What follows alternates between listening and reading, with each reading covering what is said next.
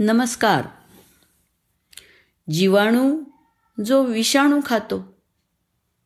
हां हे आहे आपलं आजच्या गोष्टीचं नाव. जगातल्या कुठल्याही एखाद्या प्रकारच्या सेंद्रिय पदार्थाचं नाव सांगा. आणि ते खाण्यासाठी काही प्रकारचे जीव विकसित होण्याची शक्यता आहेच. वनस्पती मांस एकपेशीय वनस्पती कीटक आणि जीवाणू या सर्व प्रकारच्या पदार्थांना खाऊन त्यावरती स्वतःचं पोषण करणारे जीव आढळून येतात.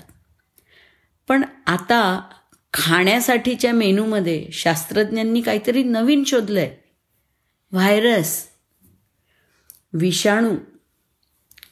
विषाणू सगळीकडे आढळत असल्यामुळे सजीव त्यांना योगायोगाने अन्न म्हणून वापरतील हे अगदी खरं म्हणजे अपरिहार्यच आहे.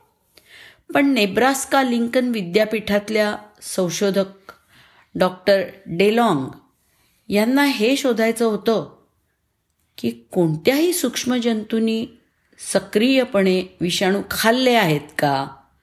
आणि असा आहार व्यक्तीच्या किंवा जीवाणूंच्या शारीरिक वाढीसाठी आणि समुदायाच्या संख्यात्मक वाढीसाठी मदत करू शकतो का? विषाणू खरोखर चांगल्या सामुग्रीपासून बनलेले आहेत. न्यूक्लिक ॲसिड म्हणजे भरपूर नायट्रोजन आणि फॉस्फरस डेलॉंग म्हणाले. प्रत्येक सजीवासाठी ते खायला उपयुक्त आहेत. त्यामुळे अनेक सजीव त्यांना जे काही मिळेल जे काही खाता येईल ते ते खातातच. आणि त्यामुळेच व्हायरसच्या रूपात मिळणारा हा खरोखर चांगला कच्चा माल कसा खायचा? हे नक्कीच काही जीव शिकले असतील. ही गृहितकं तपासण्यासाठी डेलॉंग आणि त्यांच्या टीमनी काही प्रयोग केले. त्यांनी तलावातल्या पाण्याचे नमुने गोळा केले. त्यामधले विविध सूक्ष्म जंतू त्यांनी वेगळे केले आणि नंतर त्या सूक्ष्म जंतूंमध्ये मोठ्या प्रमाणात क्लोरोव्हायरस सोडला. हा व्हायरस गोड्या पाण्यामध्ये आढळून येतो. तिथे वाढणाऱ्या हिरव्या शेवाळात तो संक्रमित होतो. पुढच्या काही दिवसात संशोधकांच्या टीमनी विषाणूंच्या संख्येमध्ये आणि इतर जंतूंच्या संख्येमध्ये किती वाढ झाली आहे याचा मागोवा घेतला. एखाद्या प्रकारचे जंतू व्हायरसना खातायत का? हे पाहण्यासाठी हा प्रयोग केला होता. आणि त्यांना असं आढळलं की निश्चितपणे एक विशिष्ट सूक्ष्मजंतू विषाणूंवरती ताव मारत असल्याचं त्यांना दिसत होतं. हेल्टेरिया म्हणून ओळखले जाणारे सिलिएट म्हणजे सिलिया असलेले जीवाणू. ते सिलिएटसाठी इतर कोणतंही अन्न नसलेल्या पाण्याच्या नमुन्यामध्ये हॅल्टेरियाची संख्या दोन दिवसात सुमारे पंधरा पट वाढली.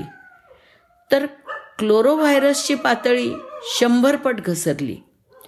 व्हायरसशिवाय असलेल्या नियंत्रण नमुन्यांमध्ये मात्र हॅल्टेरिया अजिबात वाढला नाही. फॉलोअप चाचण्यांमध्ये टीमने fluorescent डाईजसह chlorovirus D N A tag केलं. म्हणजे या व्हायरसच्या डी एन एला रंगीत द्रव्य जोडून एक प्रकारची खूण या डी एन एला चिकटवली. आणि हेल्टेरिया पेशी लवकरच चमकायला लागल्याचं त्यांना आढळलं. यामुळे हेल्टेरिया खरोखरच व्हायरस घेतायत किंवा खातायत याची पुष्टी करण्यास मदत झाली.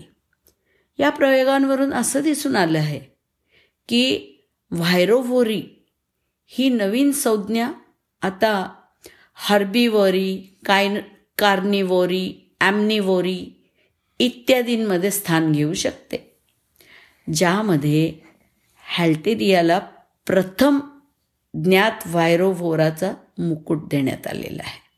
अर्थातच असं केवळ एकच प्रकारचे जंतूंमध्ये असेल असं असण्याची शक्यता खूप कमी आहे. आणखी नवीन नवीन व्हायरस भक्षण करणाऱ्या प्रजाती समोर येतीलच.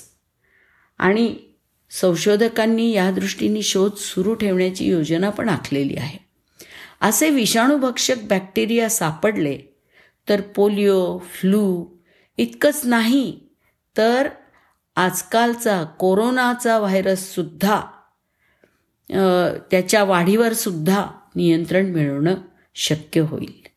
धन्यवाद.